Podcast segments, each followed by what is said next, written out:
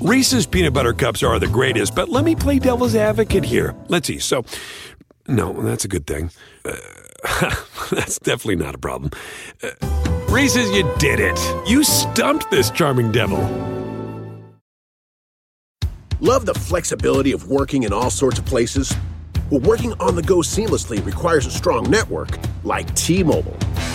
We have America's largest 5G network, so whether you're on a video call at the park or uploading large files at the coffee shop, we have the 5G speed you need.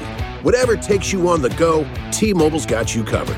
Find out more at T-Mobile.com slash network today. Coverage not available in some areas. See 5G device coverage and access details at T-Mobile.com.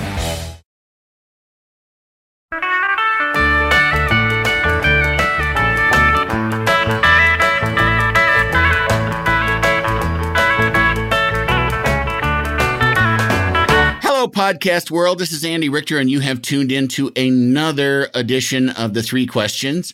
And I am very excited to have uh, the lovely, talented presence of Tawny Newsome on the show today. The very funny comedian and actress and singer and bon vivant, uh, outdoor enthusiast. Uh, Yeah. you're, you're very outdoorsy, right? I am. I'm currently indoors, but I like I do like to be outdoors. I haven't Yeah. done a lot of outdoors outdoors recordings yet. well, no, but I mean, I mean, because I, you know, I follow you on all the socials, and uh, and you camp a lot. You're you're like one of those very camping and hiking, and you know, lots of pictures of you out in the middle of nowhere. Um, Yeah. Have you always been that way? I think so. Yeah, I grew up in Northern California, and my mom was always taking me on a little hike or a little climb or a little camp. And uh, I moved to Chicago and lived there for a long time. And the only, uh, you know, there's not a lot of outside in, in the Midwest. Like you get like three months a year, and then you Yeah, still have yeah. to drive five hours to go to Starved Rock or whatever the fuck and walk on some planks for a while. Um, Yeah. So my husband and I, we would travel, and because we didn't have a lot of money, I was like, well, if we're gonna pay all this for a plane ticket, we got to like camp and do like cheap things like walking in the mountains, which is almost free. So it was Yeah. kind of, uh, yeah, I did it as a kid, but it was sort of born out of necessity of like, well, I want to travel and see cool places, but I can't afford to spend all of the money all of the time. On hotels, yeah, yeah, yeah. Yeah. I get that. Sure. That's great. Yeah. Do you like to be outside?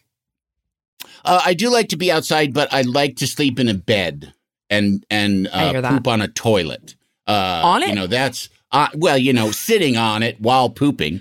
Okay. Um, not on the toilet. I mean, unless I'm really angry at someone, you know, like a restaurant or Yeah, a, you know a how you- CVS. yeah, that's how you yeah, get back at I 'em. show 'em. That's yeah, that's my letter to the editor. Um, um, no, I I have. I mean, I have camped, but I just you know i don't and i don't i've never like slept the night in a tent but i have i have a couple times i used to have a toyota pickup truck and i have slept in the back of the pickup truck in camping and it was just miserable i just was Oh, really? i could not I was going to say could- that's so cool. I, it was it, it's beautiful for a while, but then in the sleep when you finally do go to sleep, I found my, I found every like there would be you know you'd hear literally animals walking around. You don't know what it is, you know. It's like but there would be animals walking within ten feet of the truck, and I it would wake me up, and I'd be like, "Is that a mountain lion or a raccoon?" you know. Um, It's a fair And- question. and I just I so yeah I like I mean I've taken my my kids and you know we have gone camping kind of but it's there's like a little cabin to sleep in like and I Yeah, yeah, still feel like that's you're still kind of you go outdoors but at least you get to go and sleep in a bed It And, is. you know- I don't believe in the shaming of like you have to be sleeping on a hard thing. No, I like I like just like when people can get outside in a way that makes them comfortable. So yeah yeah I I love a cabin. yeah and I also too you know the the mountains I'm from Illinois so it's like the exact opposite whereas I'm much more comfortable in kind of green sort of you know woodsy lakey kind of midwestern Yeah. wilderness the mountains are i don't know what to do with them you know i i i don't uh and it's too dusty here you know I like i just i miss green. I miss i miss like just the relentless green of of the midwest where like if you you know you leave something for 10 minutes and it just gets overgrown.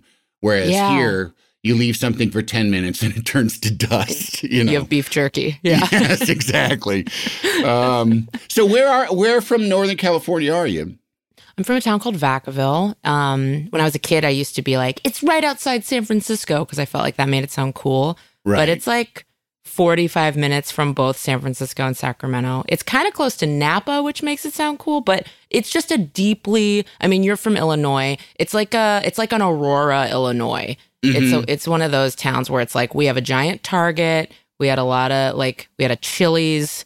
We, you know, we had a lot of Yeah, big big box stores and chain restaurants, and, And- and I imagine- in San Francisco.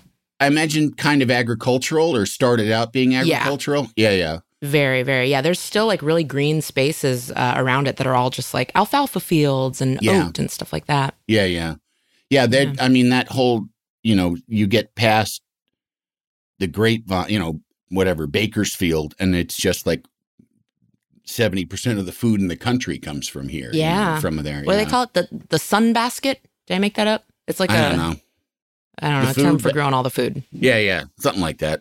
Um, but I mean, well, what I mean, how was it growing up there? Did you know what kind of is it like a little? Is it? It's big enough that you feel like you're kind of you. It's not like you know everybody, right? It's it's still enough where it's kind of Yeah, you you really don't know everybody ever. So my dad's family lived there from you know the the 60s or late 50s maybe, and um, they kind of knew everybody back then. And so through them, like growing up, I I knew a lot of families, but um, not like no. When I was in high school, there I think there was like 90,000 people in the town, and everyone works in San Francisco, and everyone's kind of a transplant. So it, it doesn't have like a small town feel. Um, but uh, you know, my parents are split, and so my mom's house, I lived on a ranch in a smaller uh, enclave called Allendale, which was just like a rural non-town. It was just like the it was like the orange rind of of a town. it was just like I, I lived in the peel of Yeah, Vacaville, yeah. California. Um, Yeah. But we had horses and we had like a ranch, and we kind of knew the people in our little community. But I don't know. I, I also think I come from kind of paranoid separatist parents who were like, "Don't talk to anybody. Don't talk to these people." oh really? Do you feel that way? Yeah. Oh yeah, yeah. It's stuck with me too. I live in in a rural area now, and I don't I don't talk to anybody. I, we know one neighbor, and the rest Right. of them, I'm like, they don't need to know me. Wait, is it is it a diverse area in any way, or is it pretty white? Uh, where I am now. No, where? No, where? Oh, there. Vacaville? Yeah, yeah. Yeah, Vacaville was super Latinx and super Asian. Not a lot. Like when my dad's family moved there, they were one of six black families, or maybe seven, I think, Wow. in the '60s. And Yeah. there are more, but not a ton. Um, Yeah, my yeah. high school was really, really diverse, but not very black. Yeah, yeah. And and was that I mean what what was it that your parents instilled in you like why kind of stay away from these people? What was it about the people? They were conservative, they were or were Yeah. they just sort of generally generally like skeptical like paranoid people that are, you know. Yeah, I think both. I think it's definitely like a conser- for being so close to the Bay Area. It's a conservative town for sure. Yeah. Um, so my dad for sure was like, "Don't talk to these white people. You cannot trust them." Um, meanwhile, I'm like, "Then why did you choose to live here your whole life and my whole life?" Um, but you know, my mom's white, and I don't think she was. She's a bit more centrist, and I don't think she was like thinking of it in those terms. I think they're both just like you, you just can't trust folks and you don't need to know anyone. And, you know, we have all we need and we'll make our friendships and our coworkers and stuff. But outside of that, it's not like a friendly, I think that comes a little bit from the Bay Area too. Like there's not like a wave to your neighbors kind of vibe. Um, Hmm. I don't know why. I hear that a lot about like Seattle and like the Pacific Northwest. So maybe there's some kind of regional, you know, I moved to Illinois and in Chicago, I felt like whether it was sincere or not, everybody's super friendly. Don't you feel Yeah. that way in Illinois? Absolutely, absolutely, absolutely. Like, and as you get, well, I, I mean, it's all predicated on on you. You're like you. I was I was about to say like in in the in the small because I grew up in a town called Yorkville, which like you said you said Aurora, which was that was our town. Like when you went into town, Mhm. and I I lived. It was an hour drive from from Chicago, but it might as well have been three. You know, because yeah. when we would go into town, it would be Aurora, which is a, you know, sort of me- medium-sized Midwestern city that at for a while was very thriving and had industry and stuff. It was on a river, and you know, it was like when a river actually mattered. You Yeah. know, to the actual industry of a town. A And- river. Yeah. Holy cow. Uh, yeah, we can make mills. You know, like we can use the water to power things. Right. And, Our logs um, can travel now. but it was but you know and it fell into you know decay and disrepair Sure. and the you know empty downtown and stuff like that um so I, but I'm from Yorkville, and you could say, "Oh, you go into the coffee shop, and everybody's friendly, and they want to talk to you." But that is, of course, probably if you're white. You know, like it's Sure. like it's not. It it wouldn't be the same for, you know, like you said, Latinx people or or Black people or Asian people. I mean, I don't think so. I don't know what it is now, but I can certainly say Yeah. back then. And there were still there's still in rural areas where you would go as as a white stranger and still get kind of scowls, you know. Yeah. But it's that's but there's You look too city. You I look don't too yeah, lefty city. I- yeah, or like just who or just we don't ever see anybody unfamiliar faces. And you, Sure. you know, and like, so we're like, well, what the hell are you doing here? And it might not be hostile. It might just be, you know, baffled. Uh, and, and I'm interpreting it as such. But I, yeah, but but, that's it is. I love Chicago so much because Chicago was so like Chicago was the first place where I was like, oh, there's like not only are there a ton of black people, but they're like doing things. Like you know, you Mm-hmm. go to a bank and like you need to see the manager of the bank because your account's locked or something, and that is a black person. Like you're talking Yeah. black people in positions of like. Not even just power, but just like everyday middle class life that I so was not used to. There were Yep. a couple of like very wealthy black folk actually that owned like big ranches in my area. Um, and then there were like, you know, not as well to do folks. So Chicago, I was like, oh my God, here we are just like being. It's not like, oh, there's the special guy who owns the Chevy dealership. I'm Right. Speaking of a very specific black Vacaville family. Yeah, yeah, yeah, yeah. I always wished we were because I'm like, man, you guys got everything. You got horses, you got the car dealership. You figured it out. Yeah. You could go, yeah. You can travel however you want. Yeah. Uh, horses, cars. Well, that's, I mean, I've, I've heard, I can't, I mean, I can't remember. I think I've heard a couple of different black entertainers. I think maybe Chappelle was one of them say, I went to Africa and I just couldn't get over it. Like everybody's black. Like, oh my God, I can't believe it. And I, you my, know, my friend always says we're on the money. Like you go to Ghana and she's like, "We're on the fucking money." When do you see that? And I was like, "Oh yeah, That's right. We're that not on makes any money. yeah, yeah. Well, you know, growing up in a pretty lily white area, because I mean, when when our county got our first black family, uh, they were two towns over. Everybody knew. Like we have a black family, and it wasn't like, "Oh, we got a black family." It was like, Right. "We have a black family." You know, like, look at us. You know, it's you know, and it's like 1976, and we're like, Like you oh, got the first hooray! refrigerator." Finally, yeah, and and uh, again too, it's an it's an hour outside of Chicago, and it just took that Right. long.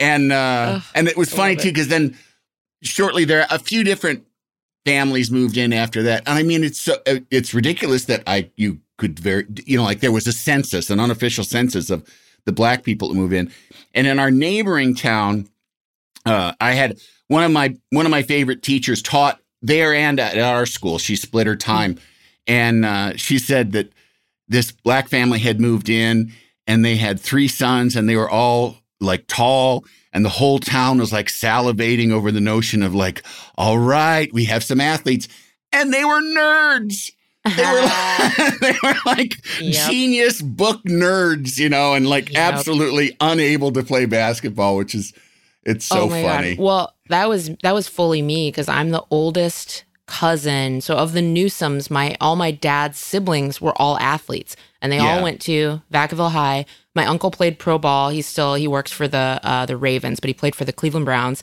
Wow. Um, my dad was like a wrestling and basketball guy. My uncle was like a wrestling guy. Another one was a track star. My aunt was a track star. So when I showed up at Vacaville High for freshman orientation, they still had, you know, my my youngest aunt is only like 11 years older than me.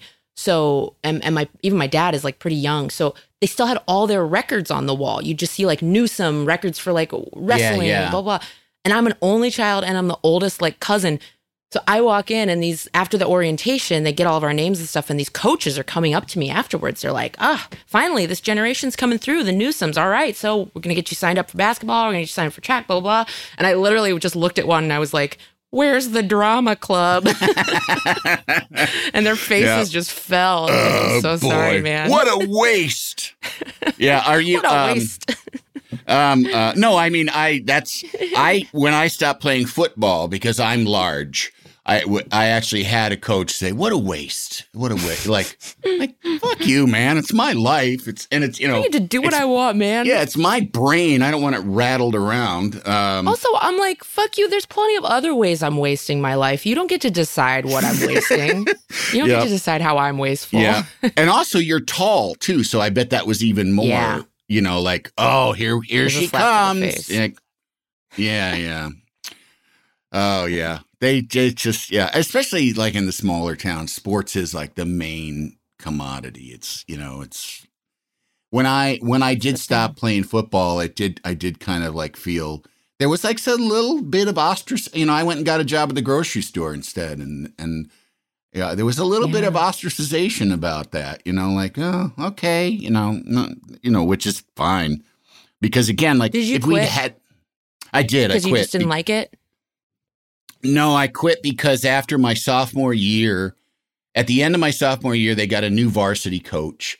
And that coach wanted everyone to come in for voluntary strengthening and conditioning sessions five days a week for two hours a day in the summer. Oh, and uh and I was like, what? And and he in this meeting No. said, now he said the IHSA, which is the uh, the Illinois High School Athletic, whatever, they won't let us have practices because there was a certain, you know, it's like a day in August that you could start having practice for football. Like you couldn't practice all, you know, around the clock. So they could have voluntary. So, so these are voluntary, but I think you all know what voluntary means. And all these guys are like, ha ha ha ha ha. And I was like, no, I'm not. No. I, I went home and I told my mom and my stepdad, and God bless him. I said, I said, yeah, he wants us to come in five days a week at, at like, you know, from like four to six, you know, and run sprints and lift weights. and, uh, and both of them said, well, you're, you're going to quit, aren't you? Like, I was like, yes. I was like, oh, thank you. Thank you. So, I mean, I still, I, I played, I played on the tennis team in the spring, you know, but I mean, our tennis team was like, you know, I mean, I don't think we ever learned top spin. It was more like ping pong, but on a on a larger scale, you know. Damn. Uh, I hope no one's listening, Andy. They'll be crushed. They'll think that No. they, they're like, man, I had a tennis career in high school. we were great. No, and then they no. hear this and they're like, Yeah. we're trash. Wait a minute.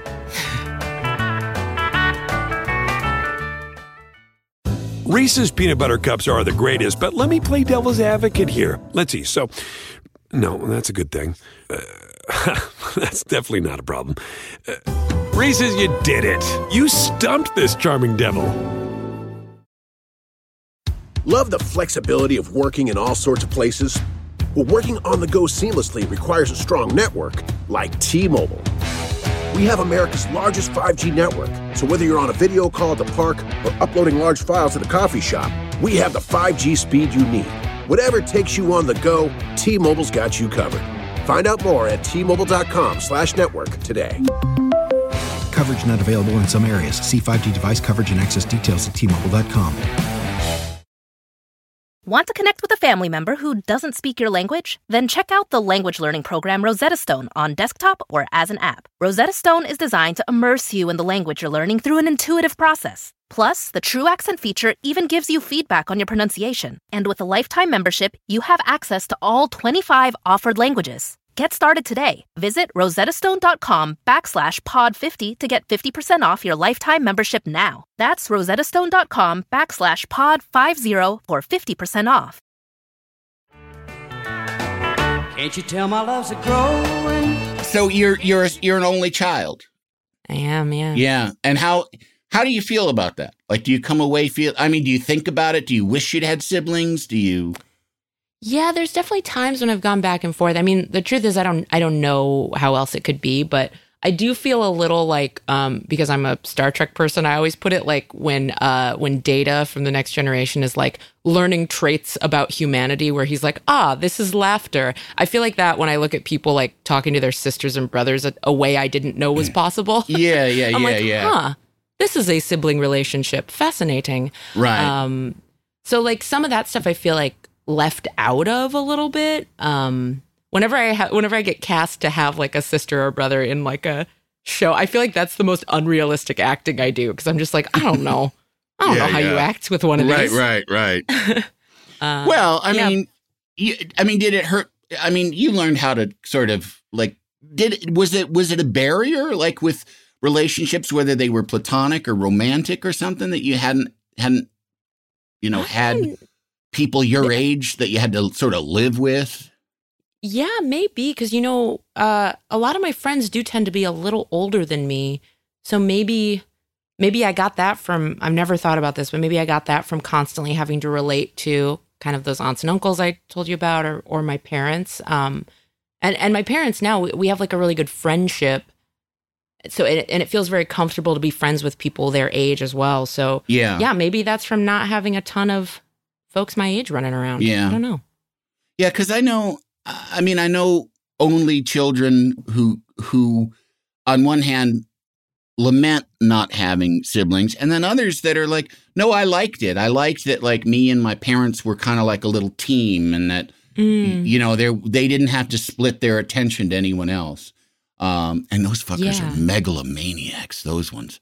Uh, You know what I think I did like because I know I don't do well with it now is I liked that like as a kid, as a teen, whatever. If I was having a bad day, my parents could decide how to deal with it, whether they wanted to deal with me or not. Um, and you know, and they were split, so this is like two households, and then I had like step parents too. But there was no one i- in my life where if they were having a bad day, but I was having a good one, that they were gonna like bring the vibe down. Like Uh. we're not at the zoo, and my little brother's melting down, so now I get my day ruined. Like I didn't have Yeah, any of that. right, right, right. Well, that yeah, nice. that yeah, that is nice. You do get used to that, and that you know, I think, I think if you come from lots of people, you you consciously strive to not have to ha- have to deal with that, and then you end up, you know, probably seeking out that kind of subconsciously seeking out, like you know, like oh, I hate all this. All these attachments and all this stress you have to feel about other people, and then you are drawn to it all, you know, Yes. throughout the rest of your life. Like, hello improv let me find a group right, of exactly. familial uh, weirdos that we can take out all Yeah. of our Oh, no, I- I'm- with on stage I, you know, because like for me, I, uh, you know, my my whole my issues are that I. I- I'm a codependent. Like I just, I mean, not like I, you know, Mhm. I help people be alcoholics, but I mean, I, I live, and I can say I live a little too much for other people. You know, like, and I, yeah and I was, I was, you know, I was the middle child. I had an older brother and younger twin brother and sister. So I'm, I ended up being the de facto middle because the the younger ones were, you know, I mean, they're the same age and nine years younger than me, and so the keeper of morale and taking care of everybody Mm. and making sure everybody's happy and kind of, you know, not not knowing like you know like I still have the issue of like what do I want to do? Uh and then I kind of like well if I wait around long enough someone needier than me will speak up and say oh I know what we need to do and I'll go okay yeah I'll do that you know oh I hello like that hello talk sweet. show sidekick uh, and um Look, I mean, I feel like, yeah, I, I don't know. And I, I watched you for many, many years, and I don't think needy was ever like a word that crossed my mind. well it's uh, yeah i mean no i mean not i'm not i'm not needy i i like tend to service needy people you know oh, I see what you're saying. yeah yeah yeah like i'm sort of like well like i don't know what i want and then there'll be a voice like well i'll tell you what i want you know like oh, okay all right let's do that. And it's like it's it's it's not great but yet i go into improv. You know what i mean? Like i'm like oh i'm i'm tired of servicing other people. I'm tired of like never figuring out what i want out of life. I'll do improv. Like i'll i'll be Mhm. a talk show sidekick. I'll you know i'll you know, there's other there there's other areas of my life I can't really it, that I can't just throw out like that. But uh, Sure, but sure. that it was a similar kind of thing where I. I'm like, uh, okay, yeah, let's do that. And you know, and here I end up. I'm 55 years old, and I'm still kind of like, I really should figure out what I want to do. You know, I really should figure out what what what I want. But like improv, I still to this day when people say, and I kind of dabble in stand up every now and then, and Uh, but people will say like, you don't want to do stand up, and I say I don't like being on stage by myself, and I really same. truly don't. I don't understand the the the like juice that people get from standing by themselves on stage in front of a bunch of strangers that you can't even really see because they're sitting in the dark, and then hearing them laugh and going, "Ha ha!" I'm always like, Right. I, I, you know, like, ugh, that just feels weird. I don't, I don't, Yeah. I, I like, you know, and I've said this before, like on the Conan show for years, I the audience's laughter, it's nice. It's nice and I like it and I understand it pays the bills. But the laughter that I was looking for was like the cameramen because they've Yeah. seen all my shit. Your And so collaborators, for yeah, sure. Yeah, well, and it's just well, it also too, if I can surprise them, because like I say, they know they've heard it all, it all Yeah. from me. If I can surprise them and make them laugh, I'm like, yeah, you know, like that's what I want. I want, you know, There laughter a, from um, people I know. Yeah, there was a uh, we had a long time stage manager at Second City. I I was there for like five or six years. Um, and his name was Craig Taylor, and he'd been there I think thirty eight, maybe thirty nine years, and he had seen it all. He had seen it all, and people had all these nicknames for him. They'd call him Lights. They'd call him Doctor Out because he was the guy pulling the lights on the improv Right. set. So he he knew when a when a blow was coming. He knew exactly when to pull it. It's like he he'd seen so much comedy, so much specific Second City improv comedy on that specific stage with all of those audiences that he just knew it so well. So anytime he would come backstage after every show, but anytime he would pull you aside and be like, you know, Tony, that bit you did about the guy in the canoe, that was funny. It was like it was like somebody had given you a lump of gold. You're like, Yeah, oh my yeah, god, yeah. CT Right. thought I was funny. Uh, Exactly. So yeah, I identify. Yeah. What? So you, were you always theatrical? Like even as a little kid, did you were you drawn to acting and performing and stuff? I'd love to be like, no, I just stumbled into it. But the truth is, there are full on pictures of me like performing all of Les Mis in front of like a group full of confused black adults at Christmas. Like, there's just, there's, there's no chance I wasn't very uh, confident and very Yeah, yeah. Uh, happy to perform. Um, uh, one memory that haunts me is I, I got really into like jazz singing for a couple years when I was like, I don't know, 13, like 12 or 13. I had like some choir teacher that was like, you know what, you should sing as jazz. And so at some family party, we were in Oakland and my dad was like, oh yeah, Tawny's gotten into like jazz singing. And this guy who lived there was like, oh, I play a little alto sax. And my dad's like, you guys should duet. Now, a 13 year old and an alto sax have no business performing together. There's just no way in a living room of a cramped little like brownstone house is that going to sound good. but we tried to sing, we tried to do in a sentimental mood. And I don't think, I think maybe I had picked a key. I think maybe there was something happening with like, you know, brass is in like concert key and I probably had plucked it out on a piano or something. So I think we were just perpetually offset the whole time, just trying Yeah. to warble together. And I just remember the tepid claps of the parents. And then the worst part was the girl who there who was kind of my age. I was maybe 12, but she was like 16. So I thought she was so cool. She lived in Oakland. She came into the room to see what was going on. She watched for two seconds. Her friend walked up behind her and she goes, Let's go. And just turned around. So I was like, oh, she's watching this sad scene of this man warbling on a saxophone, trying to find this 13 year old fake jazz singer. Oh, uh, But well, you know, I learned how to bomb early, so Right. I'm, oh, I'm that's that's that. That's one of the things why, like, uh, I also don't like stand up is because I know having to get good at it means failing alone. Like, it's one thing to fail on stage when you can go back and there's five other people to go like, man, that sucked. But when it's Yeah. just you, you're like, oh my god, I they pulled down my pants and you know and laughed at what they saw. Uh, Why did they harm me? No, you're yeah. right. When there's other people, you can almost even kind of go like, "Ugh, that audience was wild, huh?" Like it's right, their right. fault instead yeah, of yours. exactly, exactly. Oh boy, that was a lousy crowd, you know. yeah.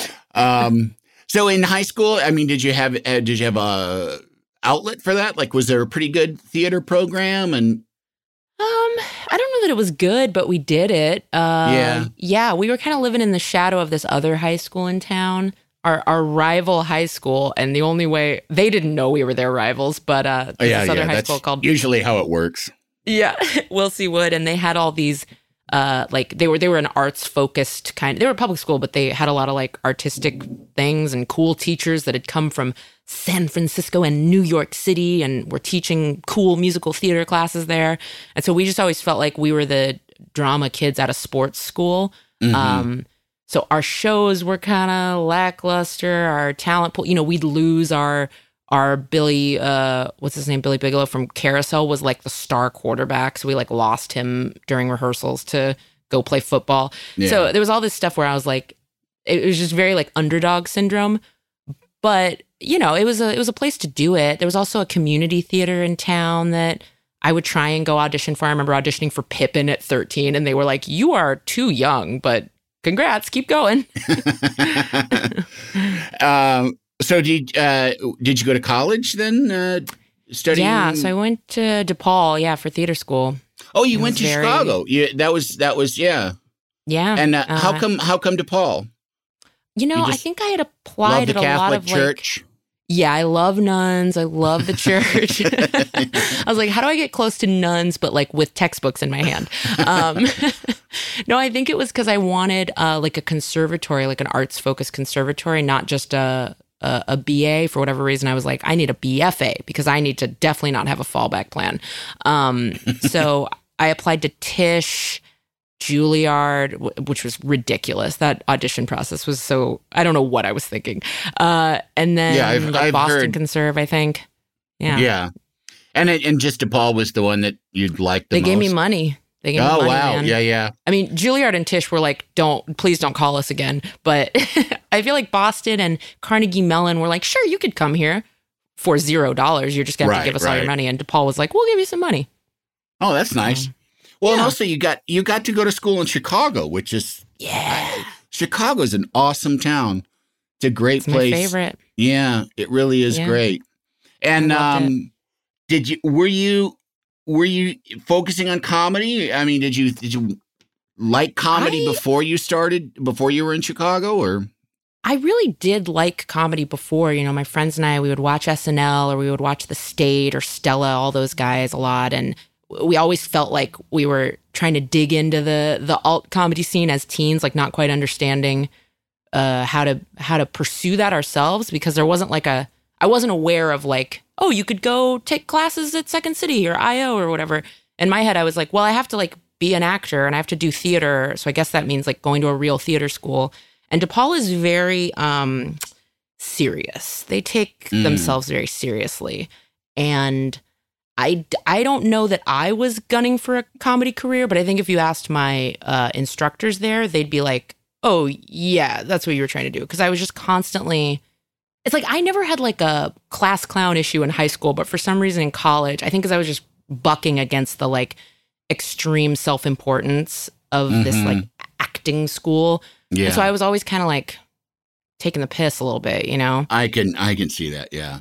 Because Yeah. I only took a couple of acting classes, and the just the pretense and the silliness. Oof. I just was like, what? Uh, I I always think back to Charles Grodin wrote a who you know who's a curmudgeon for sure, but Yeah. he he talked to, in a book that he wrote about uh, his early acting days, and like Stella Adler, and you know like these Yeah. amazing conservatories and they would give they would give exercises and he would go why like why like you know like be a tree why why Yeah. why am i being a tree and he he would like kind of refuse to do it because they could Yeah. and they could never give him an answer as to like i mean you can sort of vaguely say well it's to get you out of your head and to just kind of like make Yeah. you not you know not Get you to make different choices. yeah, and stuff. also a lot of it is just to submit, like to submit to the text, to submit to a director, to just like there's put a it out- lot of yeah, there's a lot of like mind control, like breaking down your individualism a little bit. Yeah, But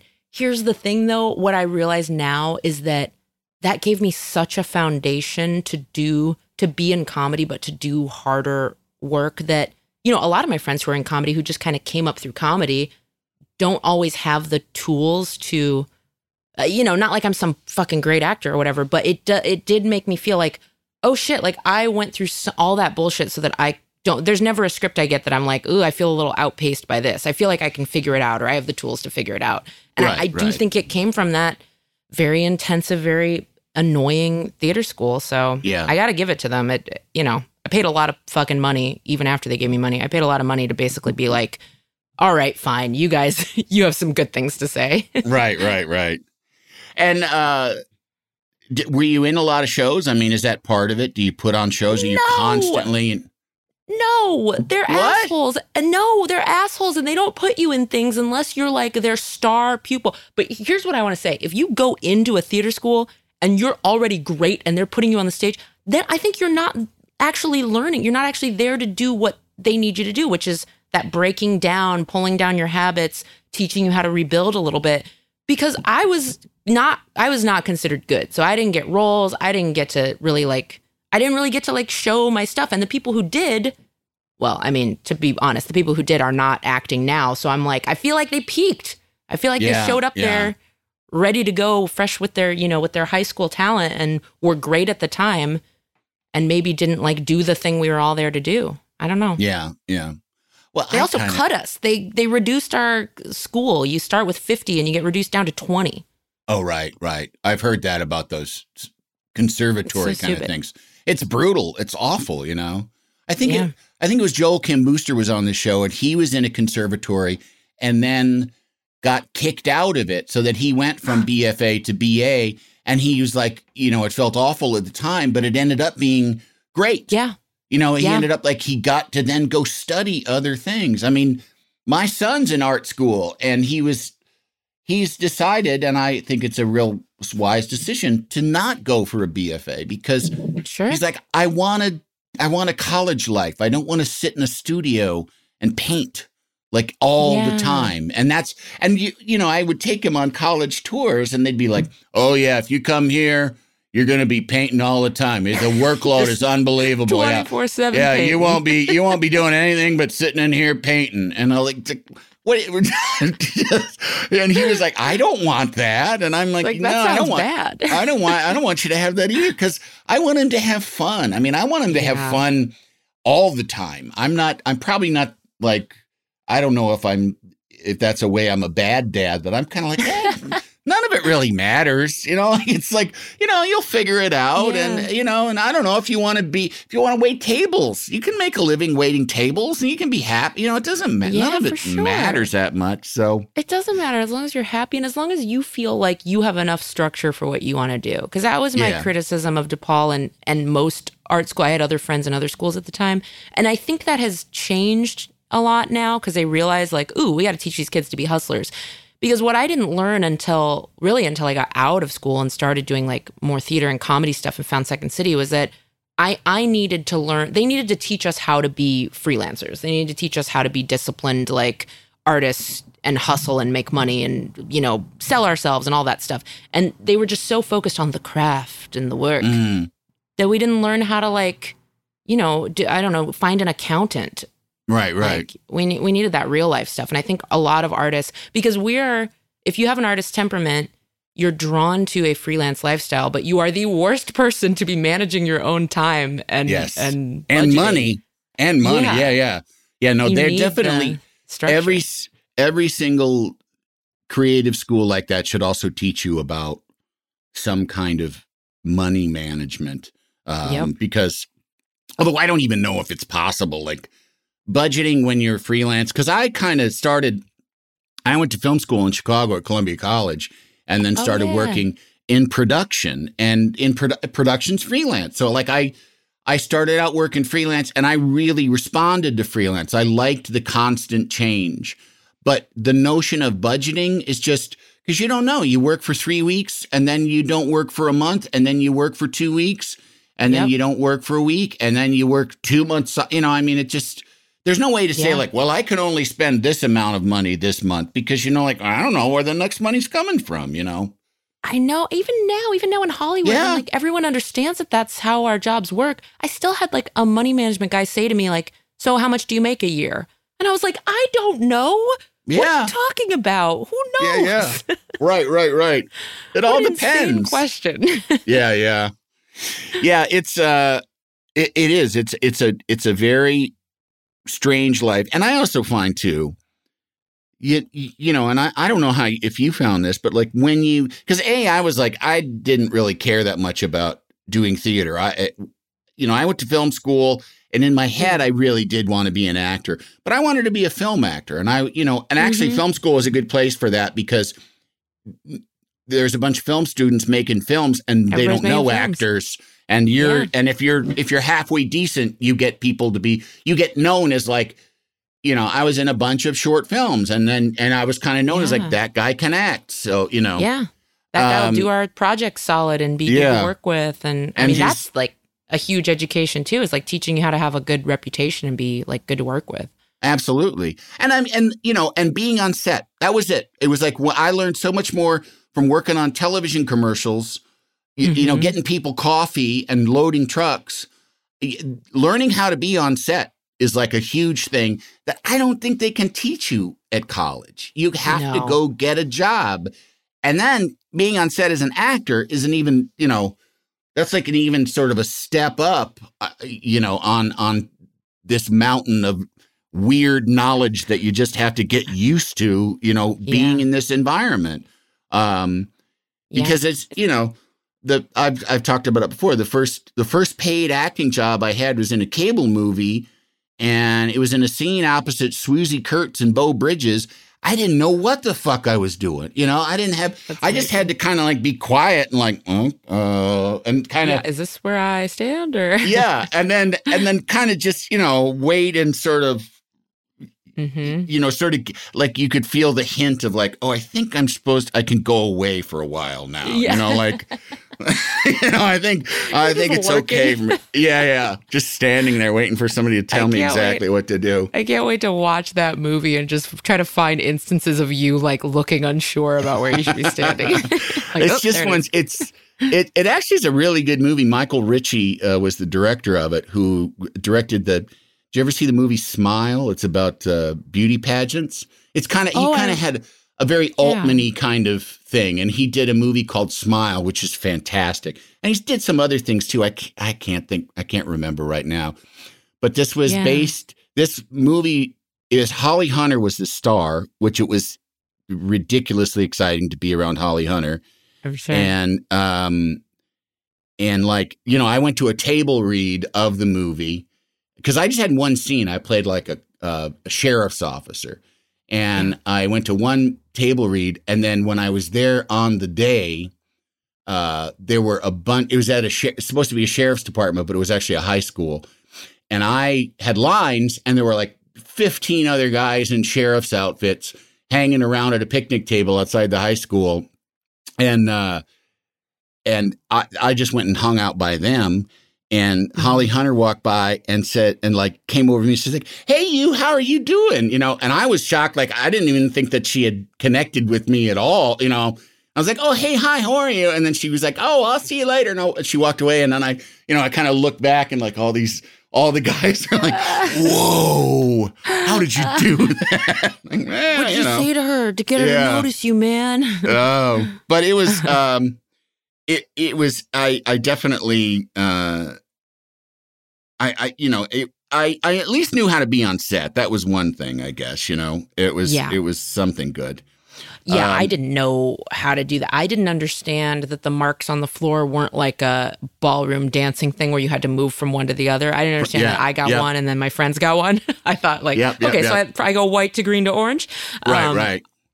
I also didn't know that you're supposed to like get I, I couldn't figure out the meals. I was like, when am I supposed to get my breakfast? Am I and they'd be like, okay, you're on lunch now. And I was like thinking someone was gonna bring it to me because there's so many things that especially as an actor, it's like an actor, they treat you like you're a, a baby with like mittens on your hands. Like Mhm. and it's not the crew people's fault. It's the culture of like, don't let the actors mess up their costume or don't let them wander off or we don't want them Right. getting sweaty. So you don't want them Right. walking far or whatever. So you get treated like you're wrapped in plastic a little bit. So you feel like you don't have any agency to just like go get a sandwich. Right, it feels right. insane. And then you're asking another grown woman to be like, "Can you get me a sandwich?" Which also I hate. I always tell every costumer on set, I'm always like. I, I don't like the fact that you're a grown woman putting on another grown woman's shoes. So, however, I can make this easier for you, Yeah. this feels insane. you have to, yeah, sometimes you just have to like let someone tie your shoes. You know, like insane. it feels so wrong and so weird, but it, you just got to let someone tie your shoes. And I, and they give I you actually, their shoulder to lean on them. Yes. So you're leaning on a Mhm. grown woman with thoughts and dreams of her own, putting on a shoe that she is then tying like some Yeah. Victorian maid. I hate Yep. it. Thank you, momentary mommy. Um, yeah.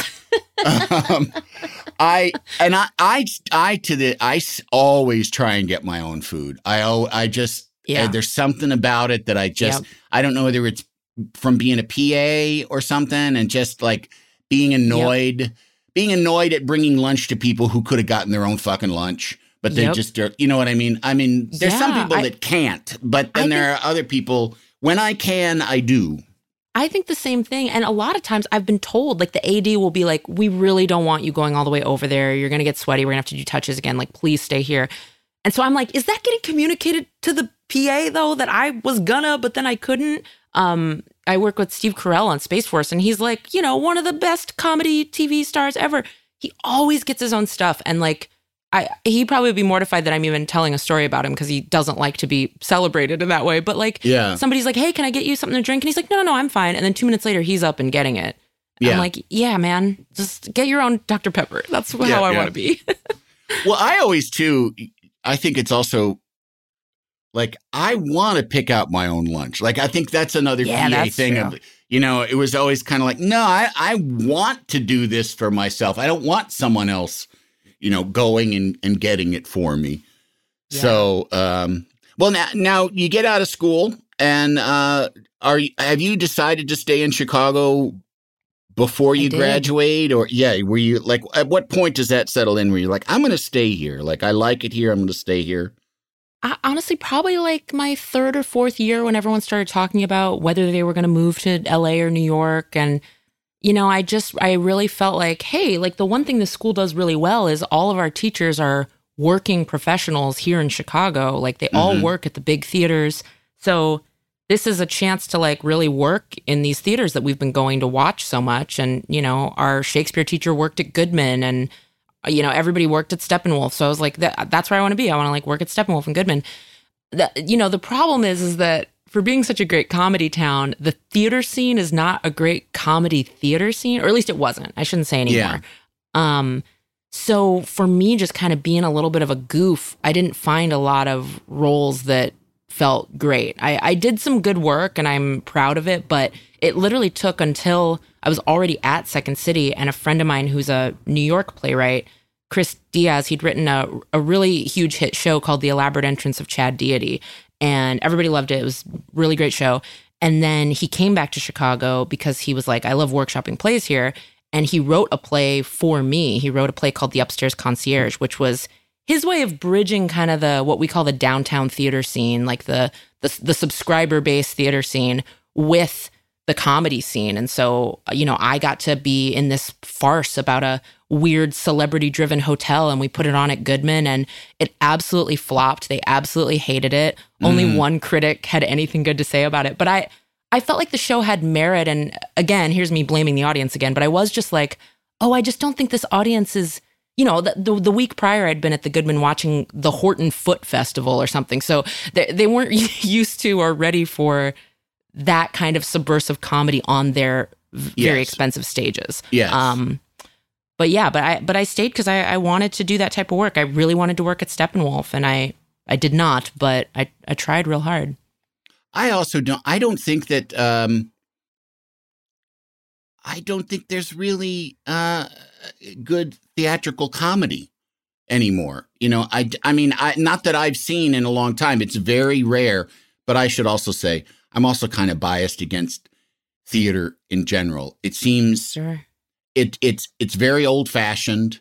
It's like it's like the the sort of like the issues that it seems to tackle. I never feel, and I'm not, you know, I'm not young, but I still feel like this is for people older than me. Like this is yeah. this is like this is kind of like yesterday's ethos and uh And I, I probably felt that way too, especially when I wasn't getting cast. I was like, ah, because this is all old white people shit, and no Yeah, one's yeah, casting yeah. me.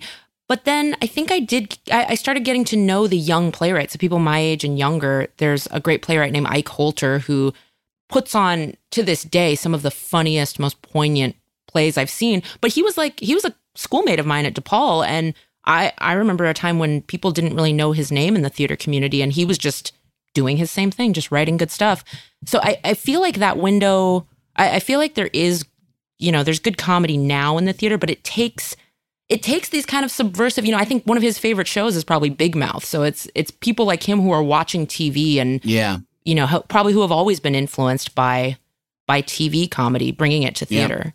Or Book of Mormon, you know, written by, you know, South Park guys. You know, like Sure. it's uh you know, that like that's one of the funniest things I've ever seen, but that and it but it's kind of an anomaly. Like there's not I haven't I mean, I I'm not the expert on it, so I'm probably talking on my ass and people are going to be pissed, but it Well, just I am too, but but I, I just think- feel you like know what people don't go to the theater to laugh like that. You know, they don't go well, to the theater they to think they do, but there's a, there's still an old fashioned reverence for the theater, and Yeah. especially when you're paying fifty dollars a seat or whatever the hell, and parking and dinner I think in it's downtown more than Chicago. that now. Yeah. is probably more. I know my prices are probably from 2001, but I, I- I still think people think that it needs to be important. It's like a, a shade less than going to the opera, and they don't always see the importance in comedy. So I think the subscribers are driving what, especially the big regional theaters, are willing to put on. Because they they just need a hit, they just need butts and seats, so they have to do Christmas Carol every year. I really sound like I'm going hard at Goodman, and I'm really not. But you know, they have to do these big shows that are going to bring bring butts and seats. They got to do a- a chorus line or some big musical Yeah. in the spring, and maybe they're not taking the chances as often on except for their little window of like fall diversity corner where they get you know Yeah, five yeah. play- playwrights to share one uh production slot Yeah. But- or there's some weird little side room that they do things that are Oh, kind of yeah. interesting. And yeah. a big Yeah, theater because love also- a side room the the the the butts that are in the seats are old butts. That's always the problem too. Is it is a very old person's game. So Reese's peanut butter cups are the greatest, but let me play devil's advocate here. Let's see. So, no, that's a good thing. Uh, that's definitely not a problem. Uh, Reese's, you did it. You stumped this charming devil. Love the flexibility of working in all sorts of places? Well, working on the go seamlessly requires a strong network like T Mobile. We have America's largest 5G network, so whether you're on a video call at the park or uploading large files at the coffee shop, we have the 5G speed you need. Whatever takes you on the go, T Mobile's got you covered. Find out more at T-Mobile.com slash network today. Coverage not available in some areas. See 5G device coverage and access details at tmobile.com. Can't you tell my love's a growing? so how do you how do you come to improv? Are you just you know did you just go see a show at Second City? Did you go to the Annoyance? You know the, I used to go, you know, one of my DePaul instructors for a minute was Susan Messing. Um, Oh, yeah. So I used to go see her stuff. Or I'd she's an amazingly talented Chicago improviser for people that don't know who just has been there forever. She's a, a fixture now. She's one of the funniest people in the world and i met her at a time when uh, i was having like a, a tough th- thing happening in my life and then the school also was basically i'm in this super self-important school and everyone's trying to do a highbrow intellectual theater and i'm dealing with this stressful personal thing and she came at a time where she was just basically like poking us in the stomach and telling us to fuck off so Yeah. when i first met susan it was like it was like someone had dumped water all over me and i was like no fuck this. We paid all this money. We're trying to get these important jobs and how dare she come and be so irreverent? Um, and then i really grew to love and cherish what she was doing there. Um, so yeah yeah it, it had always been like in the ether like oh yeah chicago's a place where we can go see a bunch of comedy while we then pursue our very serious theater jobs. Um, but then literally i was doing a play that my friends had written that was about um, it was like a musical kind of parody show and we just did a reading of it. And the um, director of talent at Second City came to it, and she was like, "Hey, come work for us." Uh, and what I found out was because uh, Christina Anthony, who's a great actress, was going on vacation, and they needed a black woman understudy because they didn't have any. Um, so then they brought me on to basically like cover her stuff and then after a while they were like why don't you go try this out of town show so i went to rochester new york for like five months of my life or something wild uh, and learned to improvise on stage alongside these people some of whom had been doing it for like 15 20 years. Wow. uh, and did this terrible show in rochester new york that was half sketch half improv. And then after that they were like okay we're going to put you on like a track. If you like doing this you can do the you know the touring company. You'll tour for a couple years. And we'll put you hopefully on a stage. Like that's always the goal right? To tour and then get on the stage. And that's what i did. I just kind of stuck with it because i think i liked the i liked the newness of it every day. Like even when we were doing sketches you know you'd only do a sketch for a couple weeks then you do something else as opposed to in theater we would do the same show for a few months. You're saying the exact same lines. I wanted yeah i wanted something uh that that shifted more.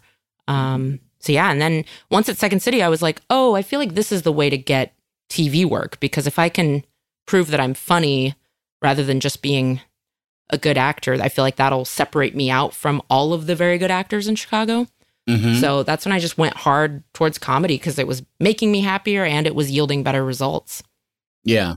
And it also too, I think you're um I just think that you're more like you're you're you can you can do more things. Like you you know, like your feet are more firmly planted, I think, than people that are just used to this one kind of thing.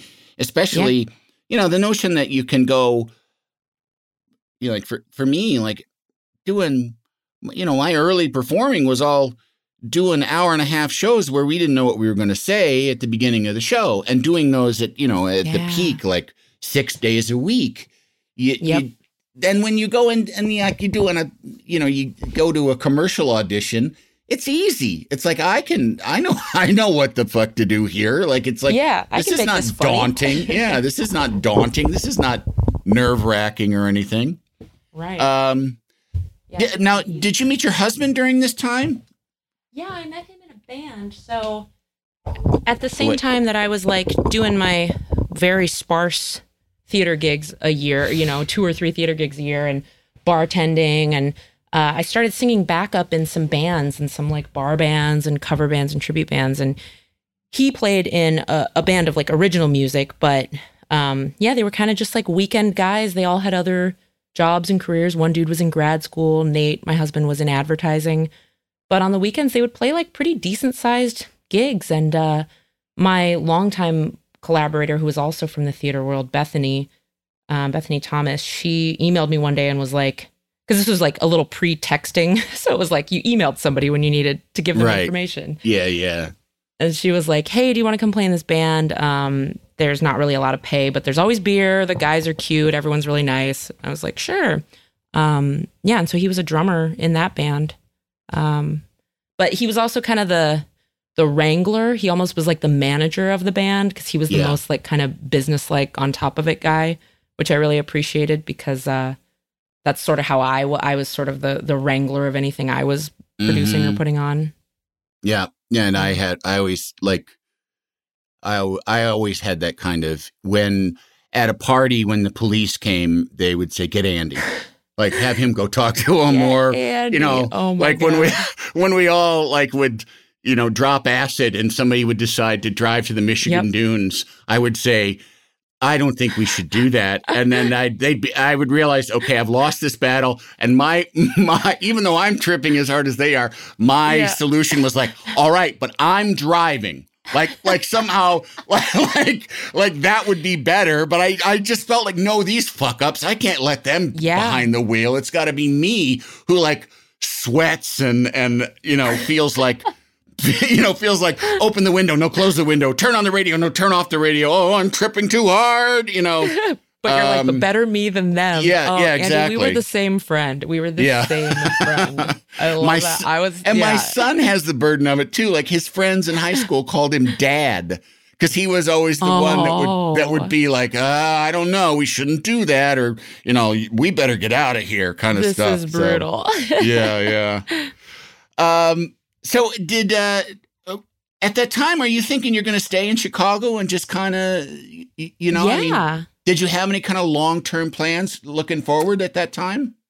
at that time, you know, my husband and I were dating and we were like really loving the music scene. I was in a Talking Heads tribute band that Oh, cool. toured a good deal. Yeah, we would like put on Stop Making Sense. We'd do the whole thing, like the whole production um, With each the year in like suit big and the- venues. The suit and the lamp and everything, and wow, everything, cool. the props, the lights, everything. We'd do it like at the Riv or at like some big uh, venue.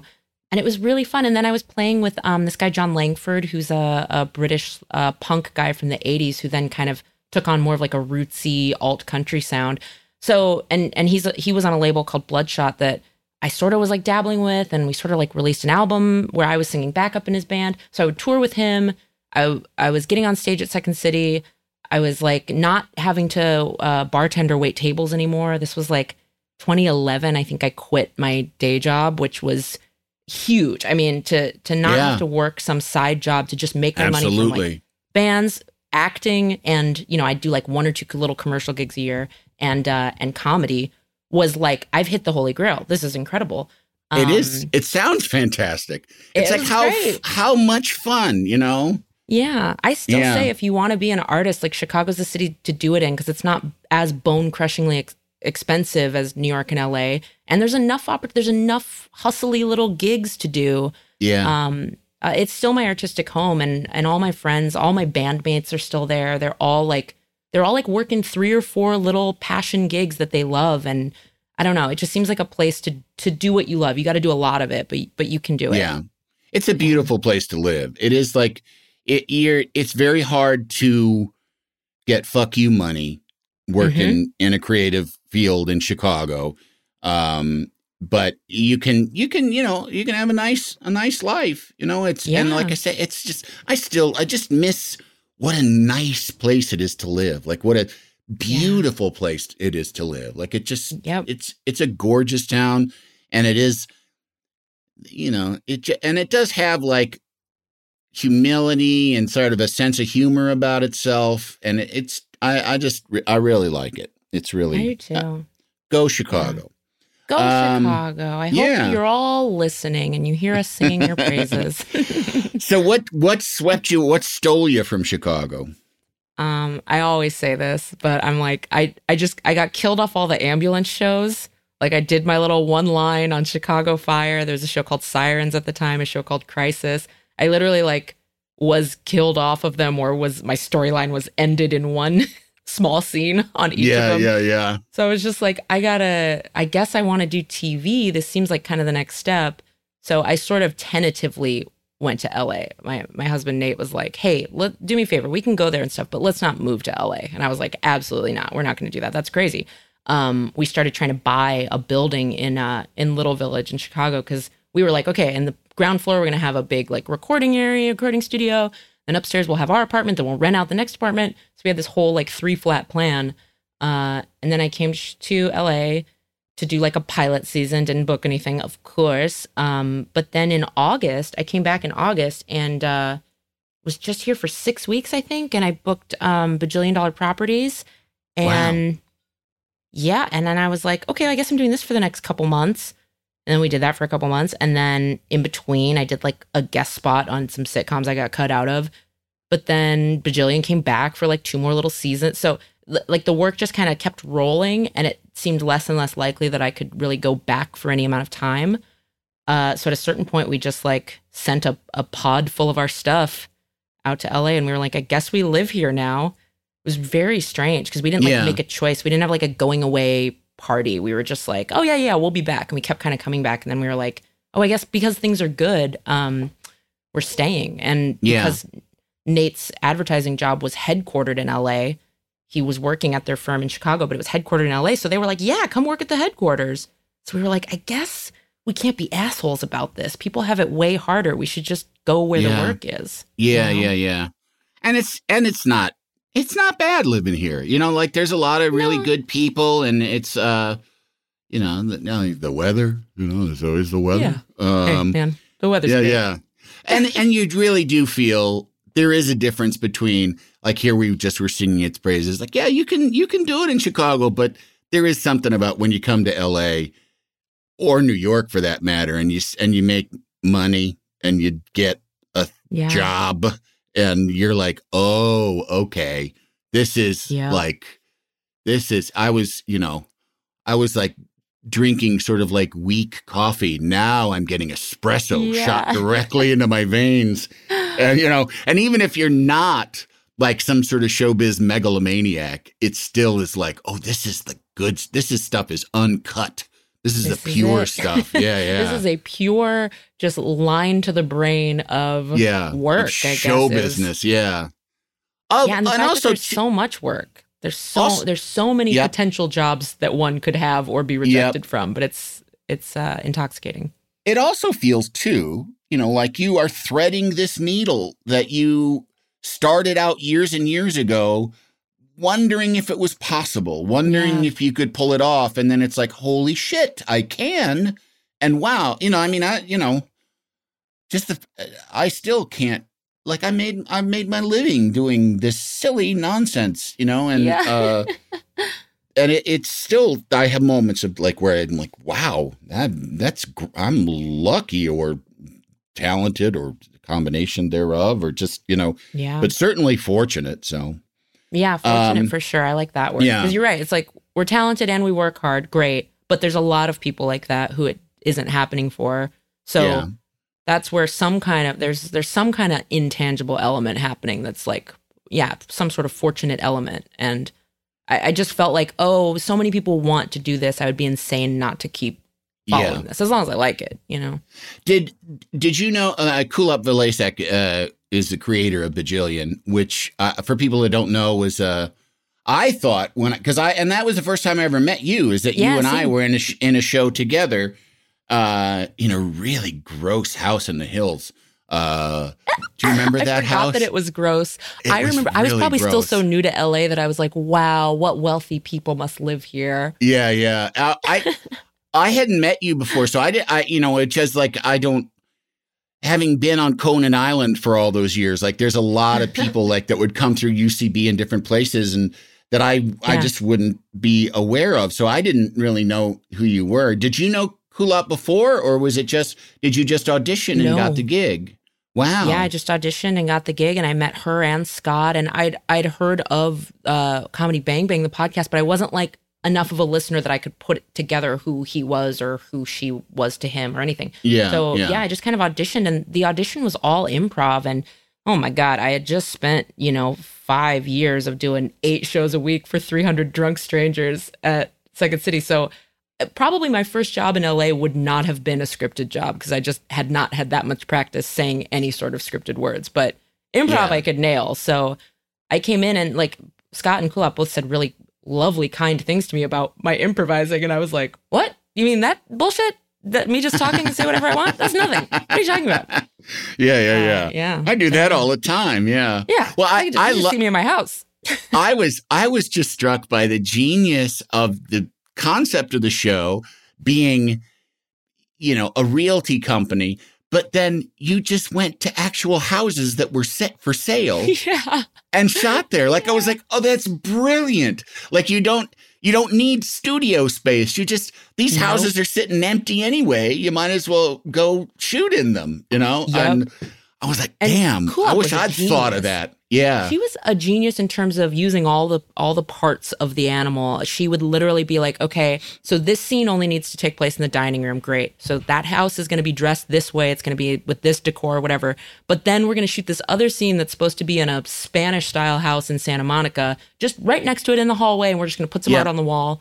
So she would Yeah. turn one location into like five different sets. It was Yeah. very cool. That's that's the fun problem solving of directing is is little things like that it's like you know oh shit we're running late let's just we'll just turn the camera around we'll look into this corner rather than go down Yep. the street you know um Yeah. and uh did did did you get an agent then you know or is it like uh here or did you have an agent here you know was there I, I had one. I had one in Chicago who I really loved. I was with Stewart Talent. They were like they were like the coolest. When I was a young like theater school kid, I was just dreaming. I was like, maybe one day I'll be with Stewart Talent because they represented all the big like regional theater artists, and um, so I, I held on to them for a long time while I was in LA, and li- literally probably got you know moved on from them way too late because at the point that I said like, hey, I'm gonna move on, I need to get like an agent out here. They were like, yeah, well, of course you do. what are you doing? so is that is that when you start getting you know these these other gigs like on uh, on uh, I'm forgetting that I'm blanking on the Steve Carell the show Space Uh, Force. I do Space Force with Steve Yeah. Carell. Yeah, I um, I I don't know. You know, it, there's never been like a, and now I'm doing this. Like it has been such a, fortunately, such a steady climb, gig to gig, thing to thing of like, oh, and now I get something that feels a little more permanent, or now I get like a recurring thing, or now Yeah. I, I finally do a pilot. It it just felt like nothing has been windfall. It feels like I have been steadily working since I quit that bartending job in 2011, and I, I just keep following the little the little breadcrumb trail and going to the next thing. Mhm. So it it's nice. It also just doesn't feel like there was no moment where I sat there and went, and now I've made it. I was just yeah, like, well, yeah. I probably need to get another like couple episodes on something. I need a recurring thing next. yeah, yeah, yeah. Yeah. What's been your favorite? Fa- I mean, is the Star Trek job? I mean, as you say, Oh, a Star it. Trek person, is that like the biggest sort of pinch me It- kind of job that you've had?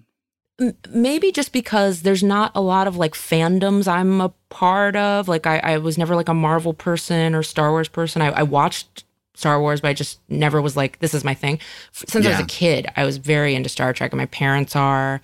And I I had always loved Star Trek and knew a good deal about it. So to get that job, I, I voice um, a character on Star Trek Lower Decks, which is uh, their only animated comedy. Um, it's not the only animated Star Trek. There was one back in the 70s, but it's the only like adult comedy, animated comedy. And Star Trek is one of those places that, you know, has had a history of hiring like super theater actor. You know, Patrick Stewart is like Yeah. the most high, you know, high heightened language intellectual type. So I was like, ah, there's no way I'll ever work for a Star Trek property. Everybody there is too cool and serious. Yeah. And then this goofy, you know, it's by uh, one of the writers from Rick and Morty, my friend Mike McMahan. He he comes along and creates this like total hilarious, loose, you know, we improvise a lot uh, show. And yeah, I was like, oh my god, finally like a, a way I can be part of this world. So that felt the coolest, just because it, it felt like a thing that I always loved, but that I was gonna never be able to pierce. I was never gonna Mhm. be part of it. Yeah. And you've maintained, you've kept doing music. I mean, how uh, is there? Is that like something that you need to do, or is it just because it's so much fun? You know that you still do it. I feel like I gotta do it. I, you know, I've always been very DIY and very indie and kind of outside of the music business. Um, I've had some things on on that label in Chicago, Bloodshot, but it, it wasn't. I never had like a big label deal, and now I'm trying to be a pop person, and now I have a music manager. I've always just been like, well, I'm gonna make a thing, and I'm gonna put it out. I'm gonna have some shows, and people are gonna come to it, and hopefully, I can piggyback it onto some TV job I'm doing that'll actually make me some money so that I'm not just losing all my money making this record. Yeah, yeah, So yeah, it's been a it's been a supplemental career that I know would not be possible without my TV career. So yeah. I feel very very very fortunate for that because I have a lot of friends who are, you know, it's their main thing and it's it's a slog. It's harder than acting for sure. Yes, I, I, I can't even imagine being in the music business. I It's mean, insane. Yeah, It's insane. Cuz like you think about the littlest thing, like we have a union. We have an actors union. yeah, If you're just like a guy who plays guitar in an indie band, there's no safety net. There's no one fighting for Mm-mm. your rights or your humanhood. yeah. It's an insane business.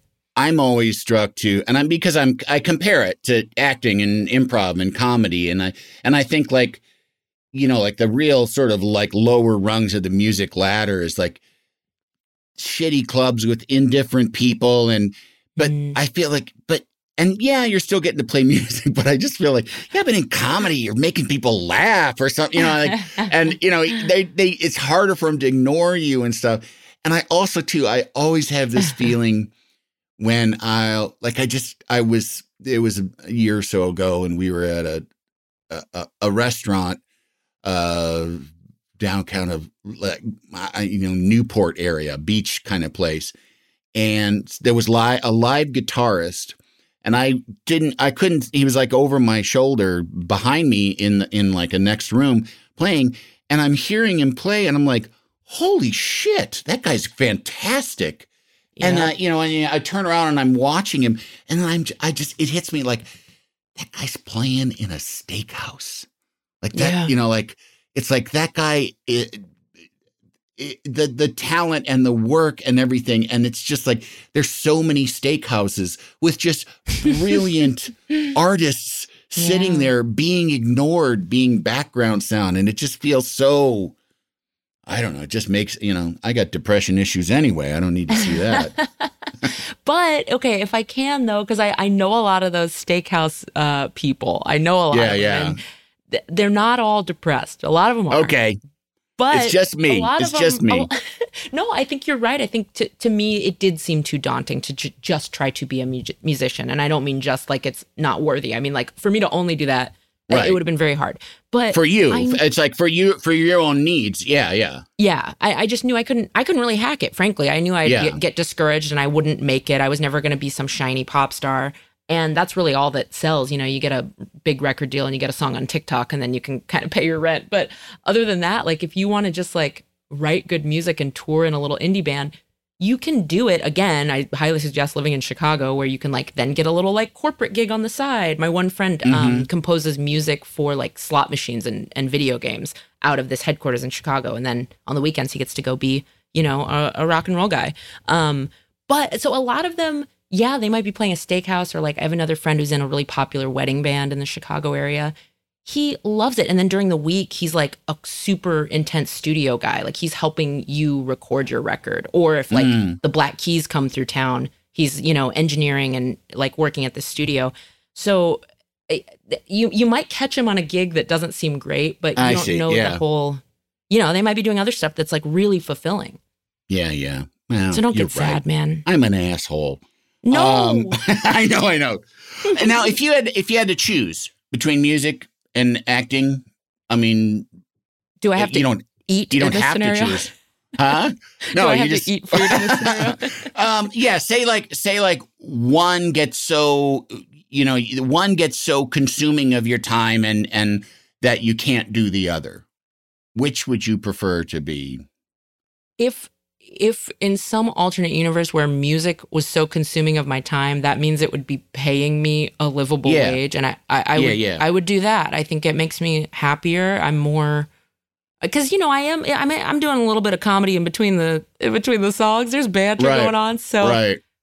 it feels more what I'm and I love being in the studio. I love just being a little studio rat recording head. Um I I would just do that. I would make records and I would tour them with my friends and I'd go back and make records again.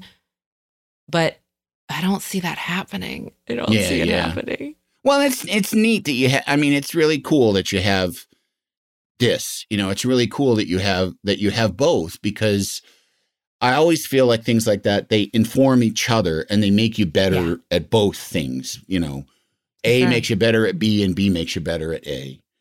I hope Um, so.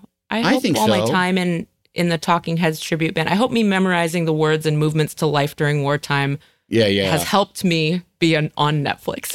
or or that one that's like ha hirasaka hey uh you know Yeah. like all the you know like I Zimbra. that yeah I Zimbra that's what it is yeah like that one i'd forget all that shit i'd have to just i'd be making oh shit man. up um, I could do it, but I won't do it here. Everyone can go. You can go right. listen to it. You don't want you go that. You didn't ask me you to do that. yeah yeah I, I certainly did not um well i mean do you have what's what's your big wh- where's next for you like do you have and it's it could be also in your personal life i mean do you, you know are you you know are there Mm. family plans are there i mean i know that i always feel like it's a weird thing to ask but it's just like uh No, you know, or- it's not weird. I don't. We're you know we're child free, and I think we're gonna keep it that way.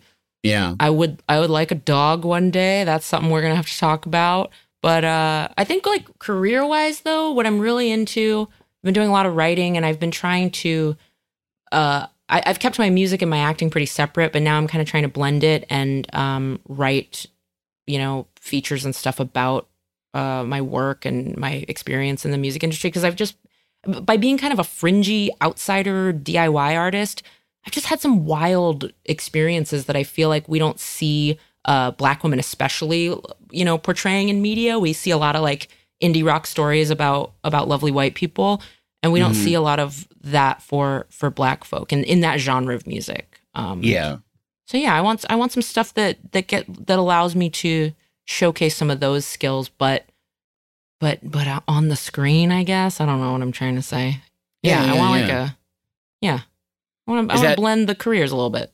Yeah. You, so there isn't like some specific, like, I want to direct my own film that I've written and I've been sitting on and want to do that. Like, it's, it's just kind of just, Yeah, no, I have that too. Yeah. yeah, yeah, yeah. yeah. Yeah. I got one of those. I got one or two of those. I don't know that I need to direct it, but I I wrote it. I wrote all the songs. I want I want someone who also is a musician to direct it, maybe with me.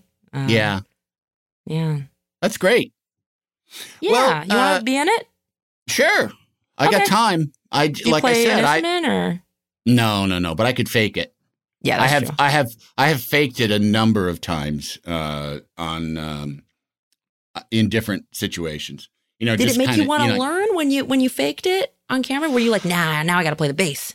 You know, I don't, I, I just don't have the knack for it. I love music and I listen to music all the time. And I, and it's a very important thing to me. And I, you know, like, you know, Spotify has just been like such a, just such a great godsend for me because I also just mostly like old music. Um, I mean, I listen to some new music, but like, I like old soul music. I like old country music. I like old pop Yeah. music, but like, and Spotify introduces me to old, you know, 70 year old shit that I had never heard before. Um, yeah, but it does not translate into me wanting to do it. I, there's, there's kind of an urge, like I'd, I'd really kind of like to know, but I have, I tried to play the cornet when I was a kid. I was in band. cornet. Yes, the Oh. cornet. Um, I and I took guitar lessons, but I just think the ADD gets in the way of Sure. of really being able to to do it. And it also is not uh, like you know, like a friend of mine has a six year old daughter who can sit down, like hear a tune and sit down and pick it out on the piano. Yeah, I could, I, I can't do that. I don't I like I I don't know what a C is. I don't know what a F is. right. You know, I don't I don't know. I and I and I can and I've attempted to learn and I've been in situations where it learns and it just eh, it doesn't my brain doesn't work that way. It's like it's like some kind of math that I don't understand. That I like Sure. and I'm that way with math. I don't understand numbers. You can tell me about numbers and stuff and I uh, think I get it and then if I, you know, if 2 minutes go by that I'm not thinking about it, it all goes right out of my brain. So Sure. I I Yeah, I mean I would Drawn to it. It's not. Like, yeah it's not yeah. it's it's not a language that speaks to me you know Sure. and so uh, you know there there's other things uh, that i'm good at and i just kind of have gotten used to the notion of like okay that's just not in my skill set um Yeah. my I mean, kids are much better at it you know my kids Yeah. my kids have some musical talent which they kind of you know like pick up and drop at at will you know like Mhm. oh, i'll play guitar for a while and then i won't for months you know Yeah. Well, that was Yeah. always my thing. Is you know I was surrounded by. I, I, always say I'm lousy with guitar virtuosos. I probably know 15 of some of the best guitar players eh, you'll ever meet. Um, so I I learned. I learned from one of them, and he was like, "Wow, you learn fast. You if you stuck with this, you could be really good." And I was like, "Yeah, but I kind of just wanted to learn enough so that I could write parts. So I kind of learned every instrument enough so that I could write a part, and then I could hand it off to someone else in the studio." And then when we perform it live, I just want to sing and like have my work come to life. I don't want to. I don't Yeah, need to be the guitar guy, you know. right Um, I, I have been And- playing a lot of drums lately though, and that is uh, the last like three years I've been really focusing on them. And I'm like, this, I, I feel like I could be a drum guy. I could be a drum yeah guy. yeah yeah i bet it's cathartic too it's Oh, I love it. Yeah, I love yeah. it. And it's it Yeah. seems easier. This sounds insane, but after playing all those other things like m- mediocre to bad, drums seem like oh man, this is a breeze. Yeah. If you could, uh, thank you so much for your time. I want to wrap it up here. And, uh, you know, if you could take all of what you've learned and put it into kind of, you know, one little neat package that ends a podcast well, um, what would it, what, what do you think that would be? I mean, what, you know, and, and like I say, I always say it doesn't have to be about show business. You know, a lot of times it is, and uh, we end up talking about career stuff, but you know, it could also just be. I think, I mean, this is a little show busy, but it feels like all the different boxes I tried to like put myself in, or all the things I thought I was supposed to learn or supposed to do. At, at the end, the thing that is making me the most successful is just being myself and following the things that I like. So uh, I'm grateful for all the experiences, but I would say like folks shouldn't be if you're if you're trying to be in in any sort of way in showbiz, like don't I don't know, don't stress too hard about making the right choices. Just follow things that you like, do something new, try something else, have a couple side hustles, and at the end they'll all start working in concert together. At the end, like I'm at the end of my life. But you know, when you're Yeah, no, I know. You when know, you're working, it'll when start you, working when in you concert. become a real grown up, you know, like yeah, it- I, you know, I guess that's what I yeah, yeah, yeah, yeah. No, you're a grown up. No, well, I think. I mean, you know, I think it's uh, like just I. I think that there's something very enviable about just how varied your career is, and it just sounds really super fun, and and you don't, you know, like you you don't have a lot of the bullshit of, you know, like if you were if you were like the star of a giant sitcom, like Mhm. that's consuming, you know, and it, Yeah. and there's also a lot of bullshit involved. Whereas you Yeah. kind of, you know, you get to dabble, and that's just Yeah. awesome, you know. I get to bounce around. I get to do different little things, and I mean, you know, I'll take I'll take the sitcom job for a, for a minute. Oh hell Uh, yes! No, I I we'll listen. both- we'll- we're putting ourselves out there. Andy and I will uh, star in your sitcom. We will be the leads. Yeah, yeah, yeah. It can also it can be dumb and Yeah. unfulfilling. I'll I fucking am not do your proud. I don't Oh. care. give me the I'll- yeah. I'll say I'll say the stupidest jokes. I'm not going to pretend to be smarter than you. Like, let's do Mhm. it. Let's let's have a dumb, the dumbest sitcom. It's just called like My Old Foot. it's called Durr. Uh, um, yeah, no, I mean, I, I do have standards, but I also, you know, like, there's also too, there's work. There's work Yeah. and there's kind of like, and you can also, it's very rare that I've been in situations where I didn't have some fun, like where I didn't sort Yeah. of make some fun out of it. Um, Yeah. I mean, there, I've had some miserable jobs. Oh But yeah, luckily, luckily they were never. They were always, you know, kind of like just a day or two or Yeah. a week, and then you're sort of like, okay, that you know, I've gotten lucky with that too, where the the actual the absolute hell job is only like maybe a week where where your manager calls and they're like, "So how was it?" And you're just like, "Well, it was a way to make a living." And I Yeah, don't want to talk about it anymore. yeah, it was miserable. It was disorganized. No one knew what the fuck they were doing, and they were rude, and the food was bad. At you Yeah. know. And And, my trailer my smelled. Yeah, yeah, yeah, yeah. I got bitten by an animal.